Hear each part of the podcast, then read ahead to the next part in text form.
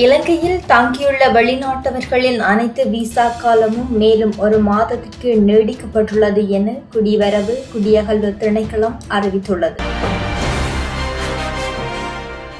இதன் அடிப்படையில் இன்று முதல் எதிர்வரும் செப்டம்பர் மாதம் ஏழாம் திகதி வரை நீடிக்கப்பட்டுள்ளதாக குடிவரவு குடியகல்வு திணைக்களத்தினால் வெளியிடப்பட்டுள்ள அறிக்கையில் இந்த விடயம் சுட்டிக்காட்டப்பட்டுள்ளது.